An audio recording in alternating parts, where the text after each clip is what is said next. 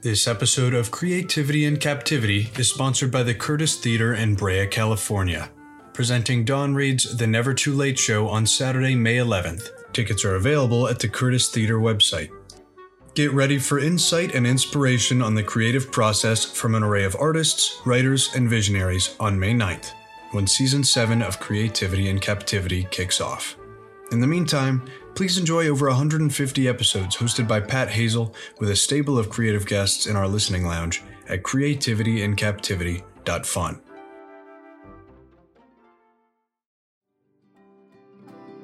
This is Creativity in Captivity. I'm Pat Hazel. Today, I visit with an iconic illustrator of pinup art whose work appeared in Playboy for many years. Olivia is globally recognized for her paintings of women warriors, fashion, and fantasy. She brings to life such powerful screen sirens as Bettie Page, Morticia Addams, and Catwoman. Stick around for some delicious dialogue with Olivia, the high priestess of pinup. That spark of electricity, a skipping stone that sets you free. You're captive to a mystery, the curse of creativity. La la la. La la la la la. Hi, great to meet you. Nice to meet you too.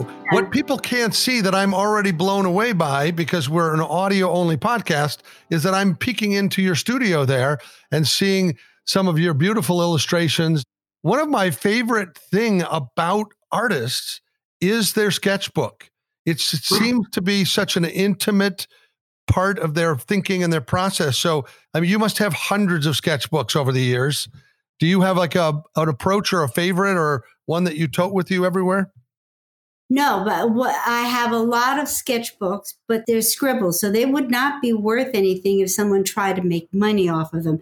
What I tell people who come up to me who are stuck or they haven't been able to start, they want to be an artist, they want to start sketching, but they never start. I tell them to get a little book to discipline themselves by doing a doodle about once a day, just a doodle. I just ask very little.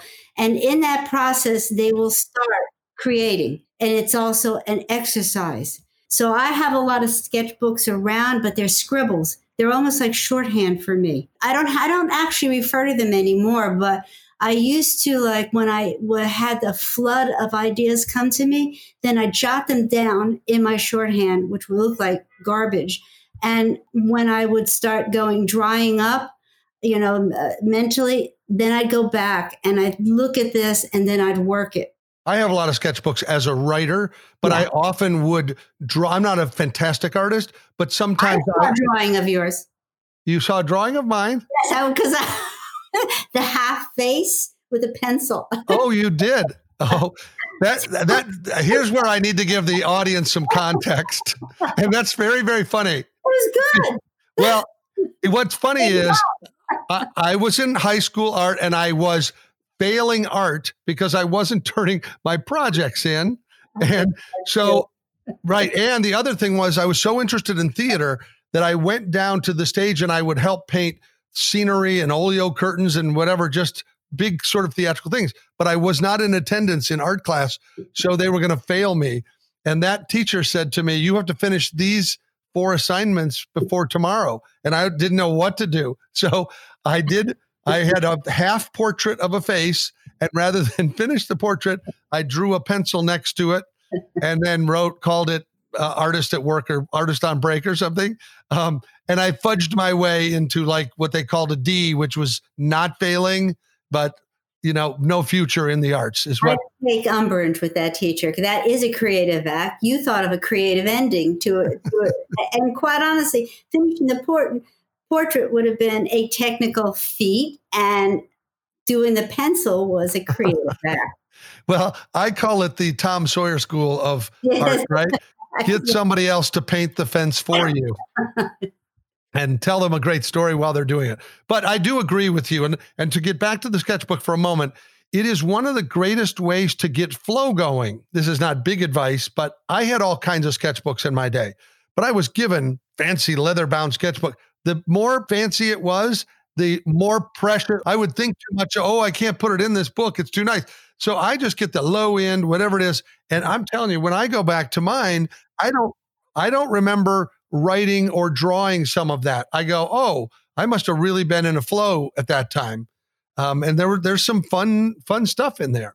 You, you're really an amazing artist, and anybody that knows any of your work, no, it's exceptional on many levels. But I'm more fascinated by the the why you became an artist in terms of how early you started and what was that tipping point where you realized you could communicate visually because you have so much that goes on in terms not just the sensuality of some of your work and it's a real talent to be able to have that come off of a page and arrest you in some ways as a viewer. I'm 70 i forgot 70 i was born in 48 i can't remember which time. We'll have our people do the math. I can't do the math and so I was always drawing. I'm an only child, unlike you. I had to, my parents, I lived in an adult world and so my parents used to put me in a corner with a stack of paper and pencils, and I would entertain myself. And that's how I did it. There were no Barbies. So I drew a Barbie like creature who I think was my mother. And because she would amuse me to no end. You know, we used to love watching Marlene Dietrich movies, Mar- Marilyn Monroe. And my mother, my parents were funny my mother would do horrible imitations of Dietrich and Monroe. And they all kind of melted down to the same, ah, really, doll? I mean, you know, it was really horrible.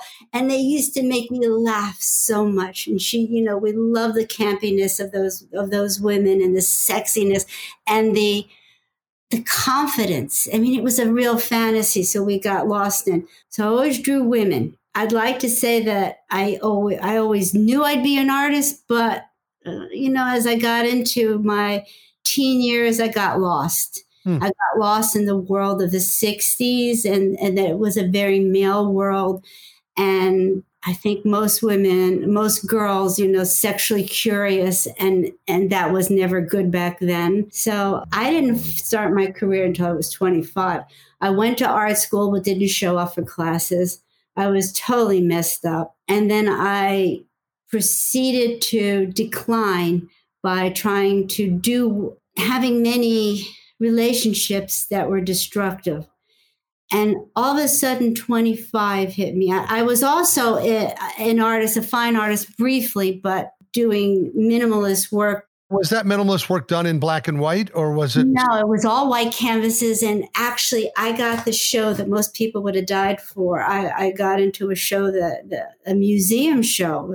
And, and anyhow, you, you couldn't get it. It was all male. There's something generally sexy about the 50s, 60s Mad Men era of cool, you know, like in terms of advertising. But, um, but I don't, I'm not a fan of the misogyny that was the thing that was fascinating about Mad Men. When I saw Mad Men, I, you know, I had already forgotten how bad it was in the 60s. And then when I saw it there portrayed, it's not an exaggeration. That's exactly how it was. You could either become a stewardess or a secretary. You were virtually ignored. You were really supposed to become a mother and a good wife. My mother was a working woman. She was a Rosie the Riveter. So I was raised by that type of woman. So anyhow, I was going to the age 25, I had finally hit rock bottom and I went through this amazing one of those years that you've never felt more alive where I discovered my place in the planet.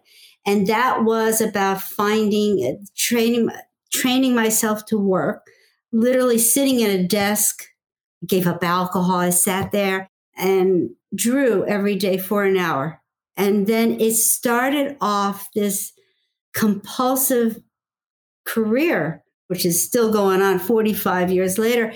I just started working and fighting. And I also cut a lot of people out of my life. I got, it, I got really thunderstruck by work and how it put me on the planet. I love that word. I think that word is really a powerful word, but you at the same time it seemed like you created a discipline and a system where you took control. That's it. The only place I felt control was at the desk. And anytime I left the desk, I'd fuck up like unbelievable. So, I mean, crash and burn. I kept crashing in the same car. I knew that that's the place I had to be. It was rewarding and I had to compete with myself. And, you know, I'm still doing it and I'm hoping to make it to the very end. Yeah, you'll do fine. I'm not at all worried about you, but it is interesting. You it kind of fell under your breath there, but I really like the notion that you're competing with yourself because I've always run my own race against my best time or the best time on the clock. I never worried about who was next to me, right? I always, even in the world of stand up or television yeah. writing, I always thought I just have to improve 10% this time, a little bit better next time, write a new draft that's going to be a little bit more bulletproof, find something. It's about pride. But if you run looking back for people, everyone's going to pass you over time because you're you're focused on the wrong thing. But but right. when, when you sit down at that desk for an hour, you're not only expressing yourself, you're and this I really want to know how you feel, but I find doing is the action that makes things come alive. You don't give birth to a new project by walking into it with the finished idea. You have to be kind of in the flow of the river. You have to be working for it to sometimes reveal itself to you. You and I are the same mind. You have to work. I had a teacher named uh, Chuck Close in, in school, and he was just the very beginning of his illustrious career. And his famous quote is inspiration is for amateurs and that you have to put the work in him and, and, warhol i wish i had my own quote at this warhol used to say the same thing you just keep on working and in the process of working you find inspiration and so even though there are blocks there are mental all kinds physical things that have gone on in my 45 year career i keep working through it even if I have a whole year of not feeling it, you keep working. That's my mantra. I, I think all artists struggle with times where you go into what I call personal winter. Yeah. It's not a productive time. But if you know there are seasons, right? If you know that you're there will be a spring, right? There will be a, a moment or an aha, but it doesn't usually happen if you stay in bed. I'm coming out of a long one myself in the last five years. It's not fun. And there's, as if you have a long career, you get to see it uh, go up and then go down. Right. And then when it goes down, which mine did, you you have to look around. What the fuck am I going to do now? You just have to struggle. I mean, I I was working for free for a lot of different things because I was trying to figure out a direction. Well, and we all, we often do, but I will say this: the non-movement the idea of not stepping in one direction or the other is the biggest way to get stuck. Yeah. You know, because there's there are a lot of directions that we can go. Here's the very center of it though. You have a talent that is transferable, meaning in other mediums and so forth. I'm sure in all your times, and there were times you worked for magazines, probably for product design and other ways of illustrating. Am I right or no? I worked for the men's magazines at the very doing explicit sexual uh, fantasies. And when I first started, after the uh, fine art work didn't work out, I needed to make a living and stop working, stop waitressing. So the erotic, the erotic drawing was suddenly a, a, direction that you could work all the time. Yeah, and it led me down a very interesting path. Hugh, I met Bob Guccione, became friends with him, and Hugh Hefner I wound up in Larry Flynt's uh, uh, party in the basement uh, while he was giving away the magazine. But it was kind of fascinating, that world. And I didn't have to be a part of it sexually because I was drawing it, not doing it.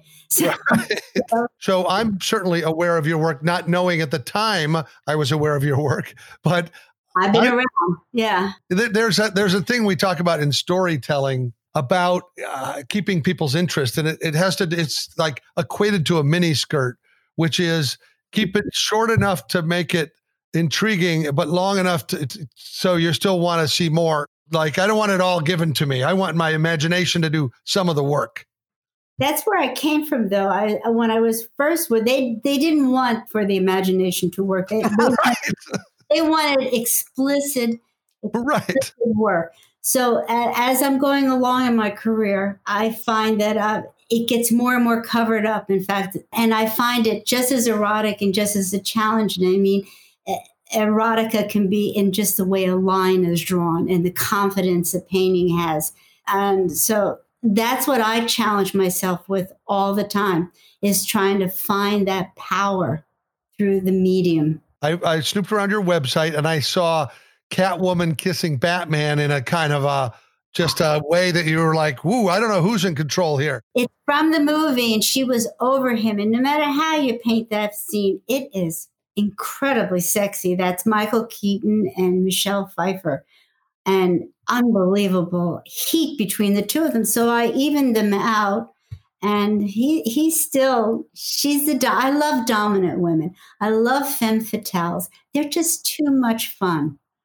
Well, you do it well. And I guess I'm curious are you always using live models for your drawings or kind of a mix and match? At the very beginning, I couldn't afford models.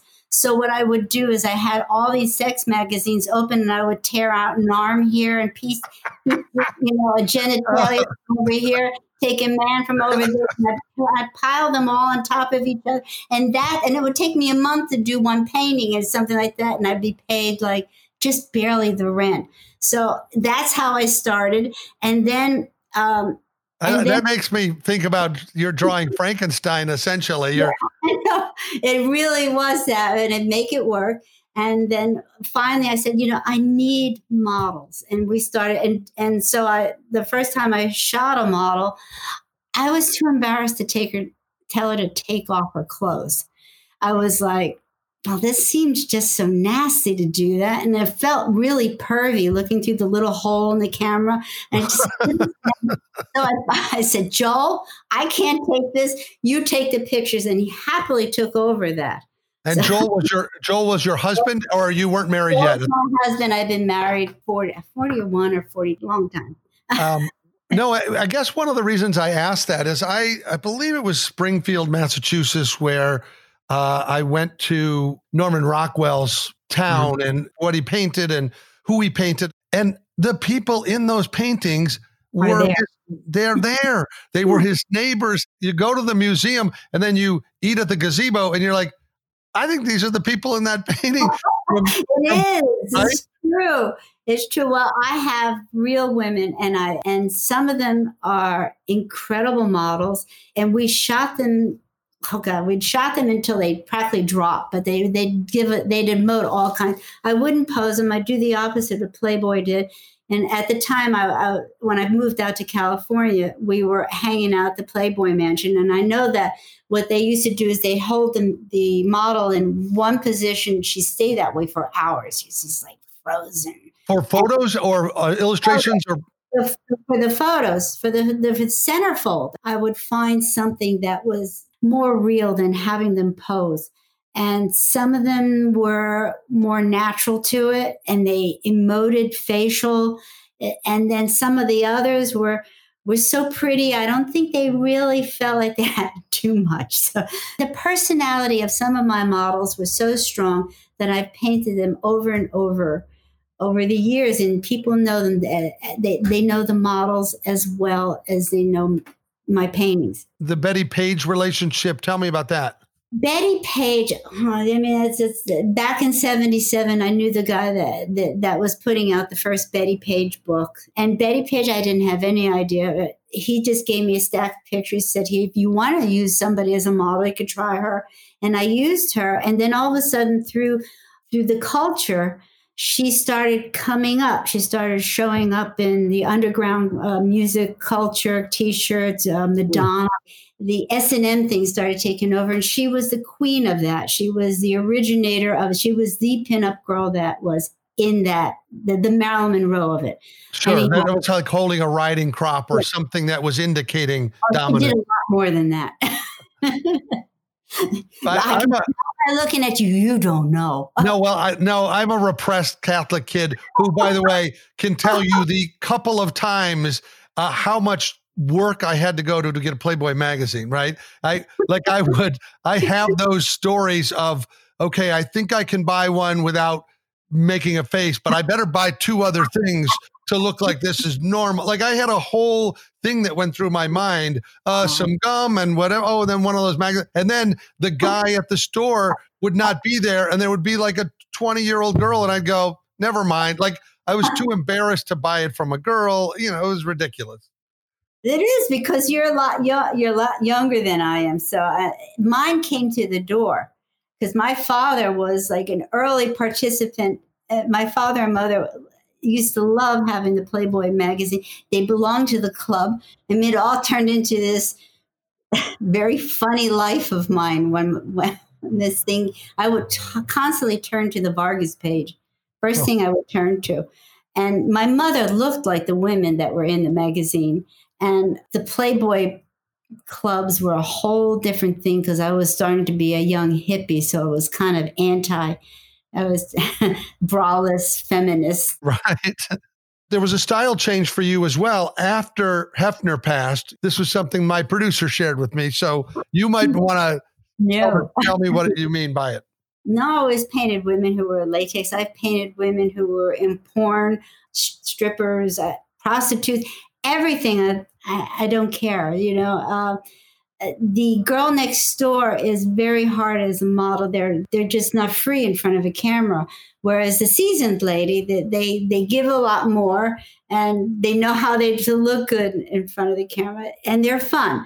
So don't forget, I also painted Bettie. With then there was a lot of all that kinky stuff in there. And when you're drawing the nude, putting latex and any kind of bondage equipment in there or poses is so much more fascinating than just a nude. So, so I've always been painting them. So what happened? I quit my Playboy page. Uh, Playboy was dying. This is before Hef. Uh, he was very generous, but I, I couldn't continue doing the work because I was dying inside doing the work. It became too much of the same thing. And I knew that it was all dying and I was going to die with it. So I left and then I didn't know where I was going to go. Oh man, I just started doing all kinds of experimental things. And somehow, as you know, in your own business, a connection comes in somewhere. And somebody connected me to Sideshow Collectibles and I started drawing cat women, which are basically women in latex, you know, a stitches, latex whips. If you really looked at half the comic book and all those superheroes, it's really a very kinky lot. I, I agree with you. You're you're cracking up the producer to no end right now. But Because she knows I'm right. she does know you're right. Well, I mean, I think that's the way the anime uh, art is gone too, right? Isn't it like wild fantasy? you know, it, it's a topic I'm not sure I can elaborate on. Oh, you're so you're so polite because you're not a psychologist or what? Well, no, I just, I just know. I, I, I laugh when I see some of the covers, and I- somebody's in uh, Wonder Woman's in bondage, and somebody else is. Uh, what? How can this be legal? Oh my god! And it's so much kinkier than when they're naked. This Right. is good for me. I'm going here. That's the part you like. That's the why it's more in- interesting when. So when you're drawing, are you supplying props as well, or are you drawing the props in? I usually add the clothing. I need the nude because I need to know where the muscles and stuff are, and I can see if you if you have a model and she's wearing a robe or something like that. Dear, when you're drawing her, you're all of a sudden missing a foot, missing a leg. She's totally covered, and you got a great face. So I learned a long time ago this would just do the nudes, and every once in a while, some of them are, come in with their outfits. They're wearing corsets, and and they're they're really phenomenal with their props, big wigs and stuff, and they're fascinating because they turn into other creatures, and that's when I go off into doing other creatures with them. You know, it's great to do fantasy from you know when you have a great model. So, Somebody that might be a hybrid between a a woman and a you know like a witch or a animal or something. Is that what you mean? Well, I mean, for example, I had a uh, I had a sketch. Somehow it was in the back of my mind, very loose, of a woman screaming, bent over, uh, crouching, and it became this this um, so Julie Strain model for me, and I had her doing like a profile of a screaming woman, and it became one of my best well known heavy metal covers called The Banshee. And she has wings on, and a banshee is a creature, that, an Irish creature, I think, that stands outside the window wailing that it's uh, someone is about to die.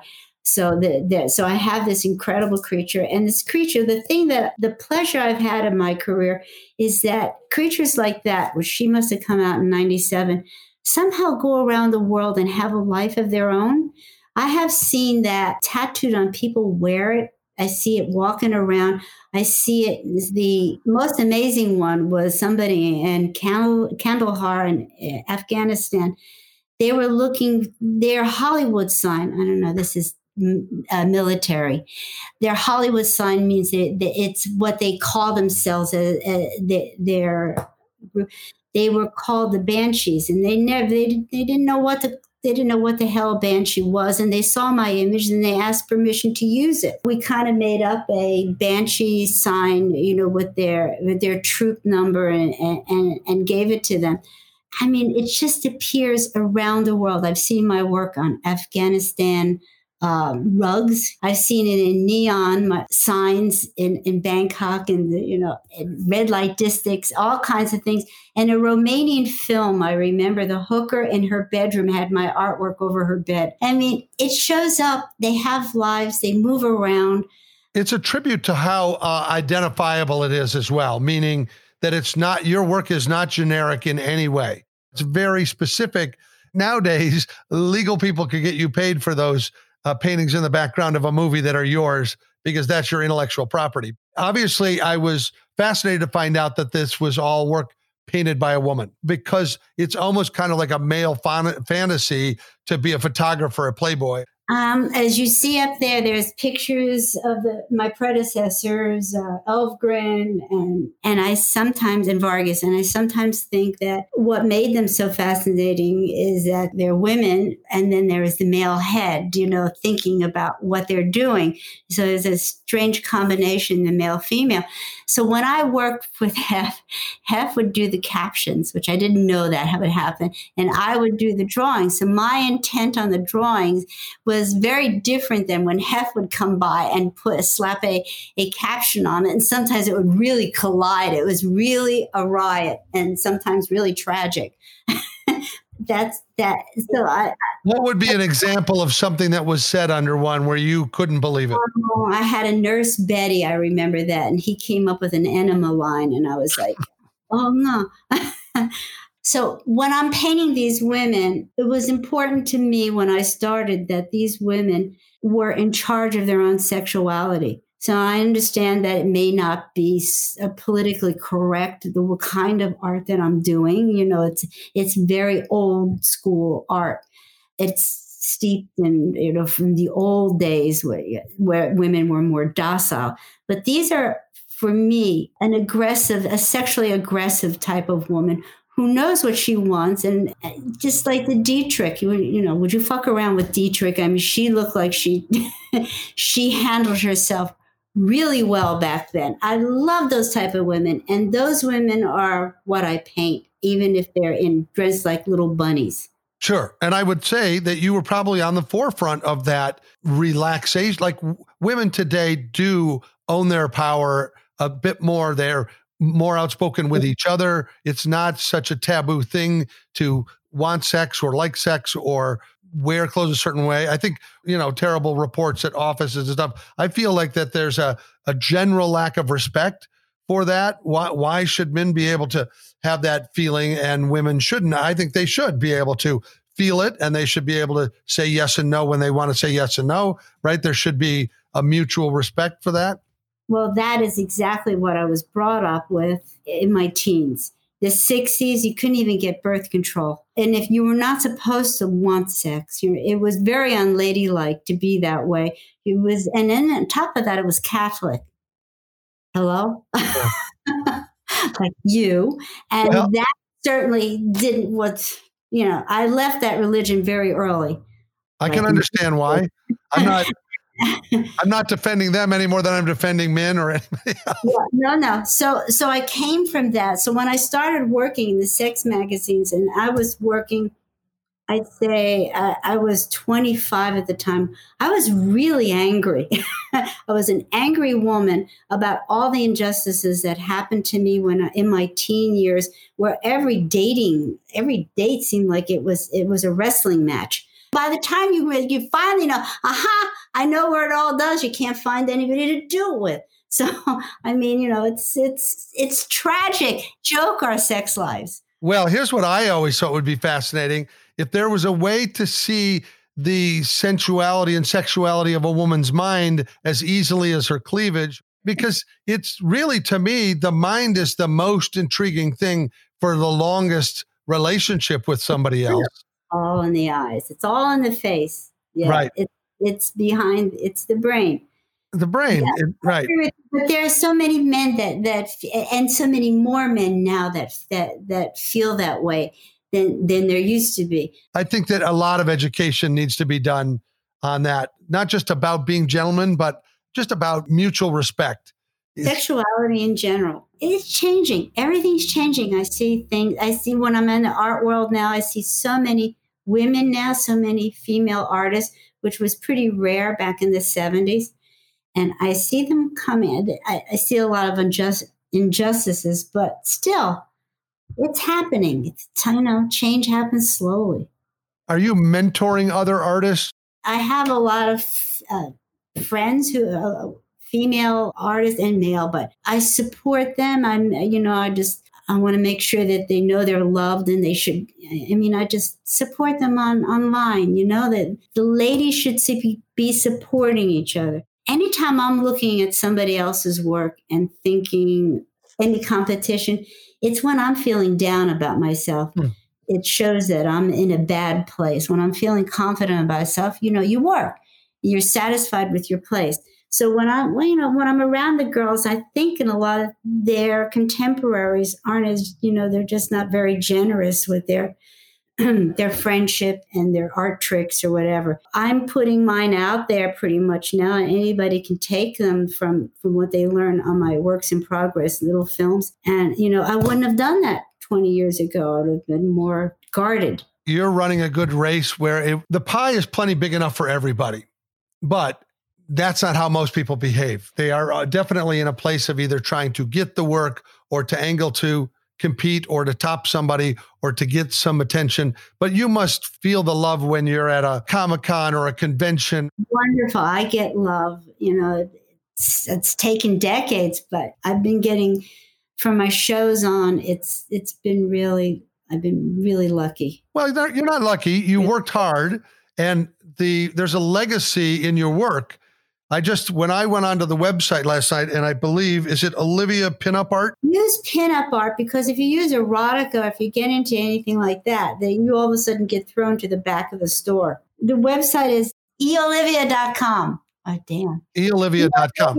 Because we couldn't afford to buy olivia.com. Lesbian Cruise Lines owns that. okay, that's nice to know. So we'll give them a little plug in case anybody wants to take a lesbian cruise. That's right. Um, well, when I went there, I saw that you were having an art auction of sorts, and, and I thought, well, this is really interesting to see the various eras of your work and the impact it's had in different places. And so, you know, yes, there's some luck in the idea of how things go viral and so forth, but there's no luck in the craft, in the work, in putting in the process. Um, we are often lucky in terms of strides when we when we're productive and when we're not. You know, sometimes when we let other things get in our way or we our feelings aren't there. I, I think all artists struggle with that. What are you going to do with that? You got to live life somewhat. Yeah. Do you do you actually get to enjoy life and go out places? Because I don't. Okay. Well, let me encourage you to do it. I was reading a book recently called Dare to Sketch. It's brand new thing that I just got but it talked about sketching in live places, sitting down outside, doing some architecture, doing just whatever, whatever style you want, and, and really not caring. What I liked about it is that it puts you in an observational mode. Instead of chasing your email in your inbox and racing to accomplish what others ask of you, it puts you in an observing moment, which is really, as an artist, how you began when your parents put you in the corner with a sketch pad.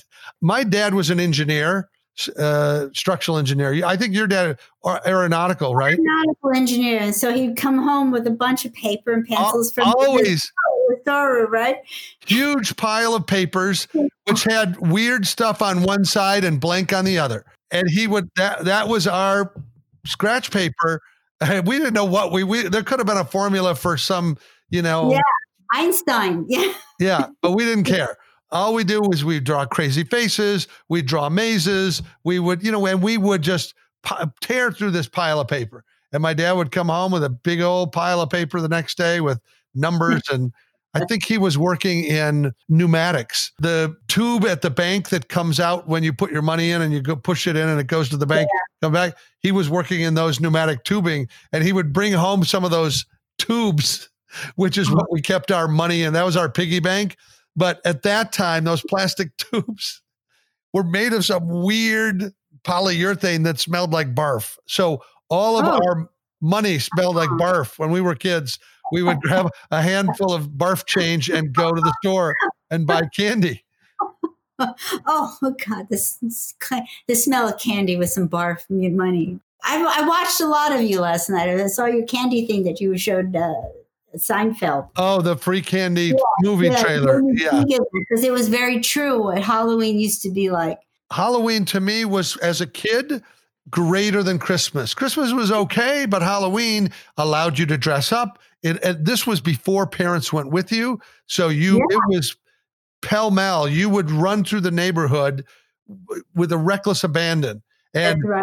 you could midnight when you came home with a full pillowcase full of stuff and sorted it out, and then you had a candy bank and you traded with everybody else to get rid of your crap candy. Like there was a whole ritual.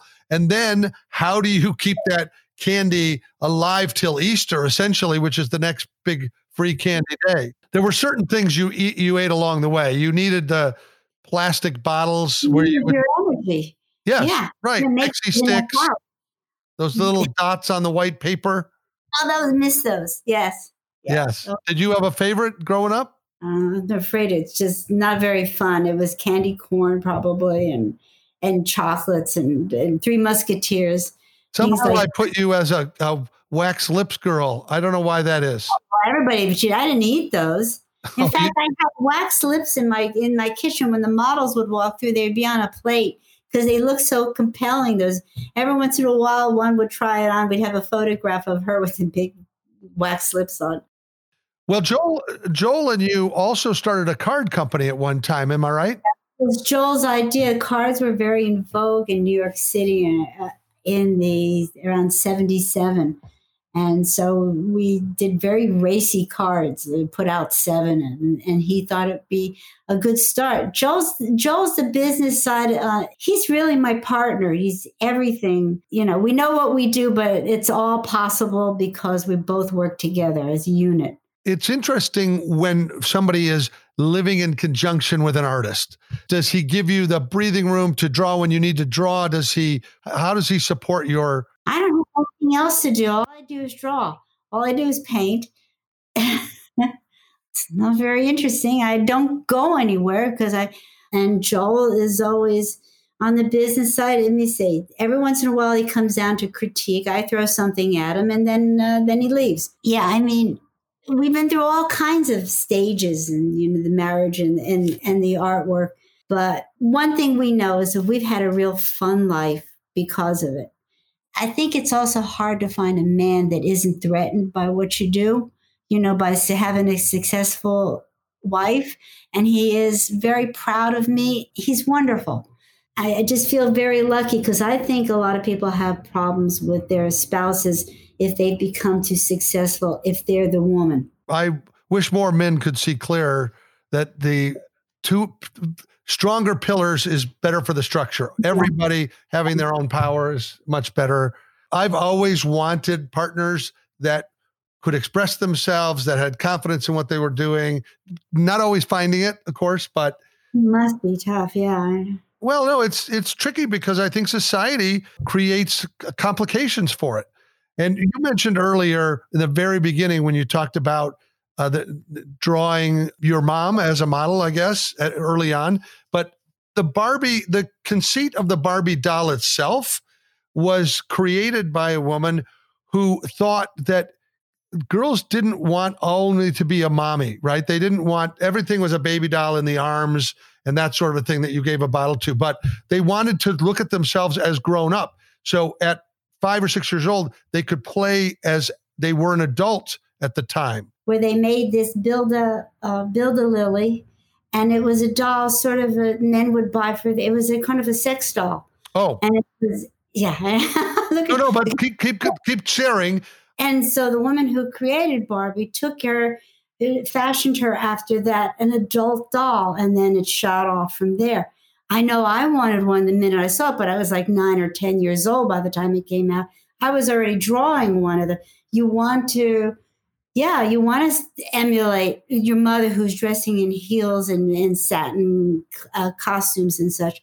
You'd have to Google uh, Build a Lilli from okay. Germany as the inspiration for Barbie. It's, it's fascinating where things come from.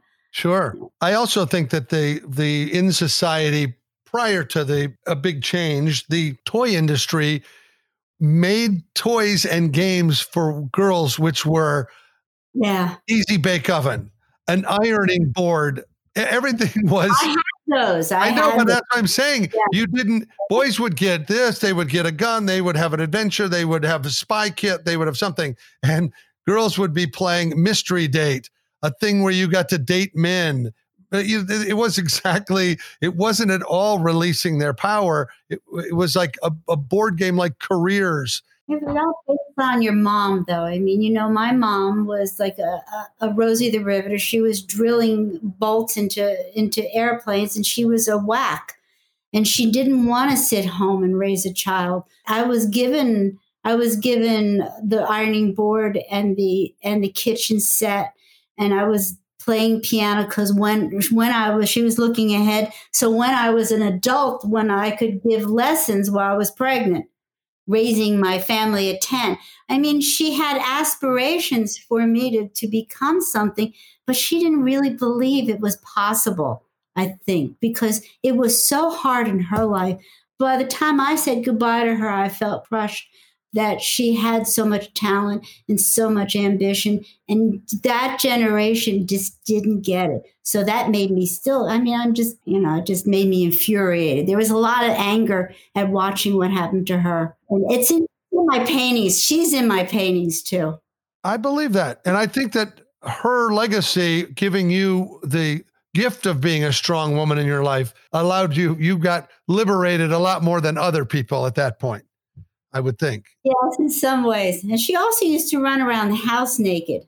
She was she had a huge family and they used to they, they they were from Chino at the time. They used to run they had no mother and they used to run around the, the house all brothers and sisters naked all the time. so when I was uh, being raised, there was my mother naked. My father and I were uh, genetically, I don't know what happens, but we clung onto our clothes. Like we would take the bed sheets with us. We was like, we we can't be without skin, you know, clothing.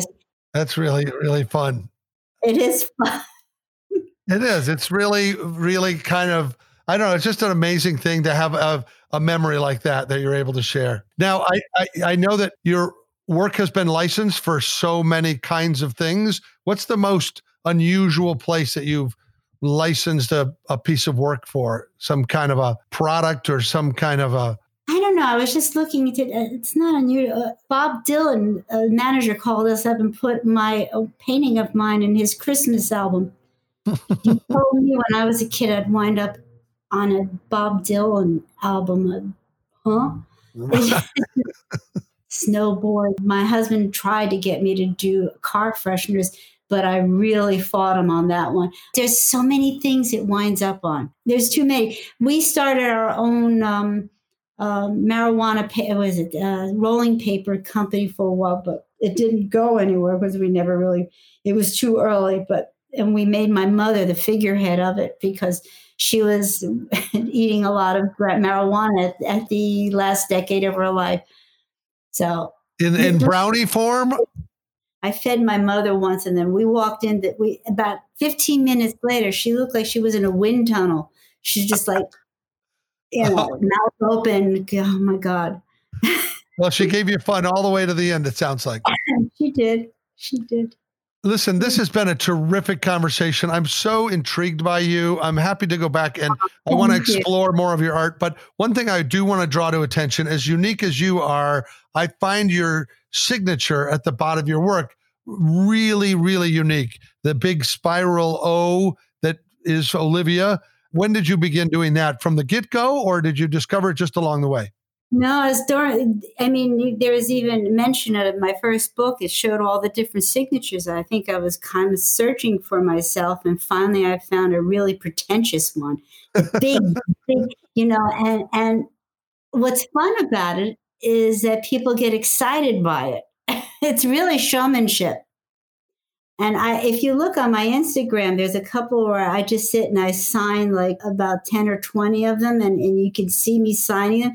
And people get really excited seeing big, swoopy O. So it's really showmanship. Maybe 20 years ago, I started doing that. Well, it's as unique and beautiful as you are. Thank you for investing some time today and just opening up to this. Thank you. It was great. Thanks, Olivia. Thank you. Bye. Thanks for listening. Take a moment to subscribe, and you will always have an invitation to join us for more creative conversations that offer a spark of inspiration. Our show is produced by Sweetwood Creative under Whizbang producer Amanda Rosenberg, with editing by soundsmith Casey Franco. Our original music theme was written and sung by Maya Sharp. Please feel free to reach out with your input or to share a review through social media on Instagram at Pat Hazell with two L's, or visit our website at creativityandcaptivity.fun. That's right, it's dot fun because dot com is not fun. Cheers. La, la, la,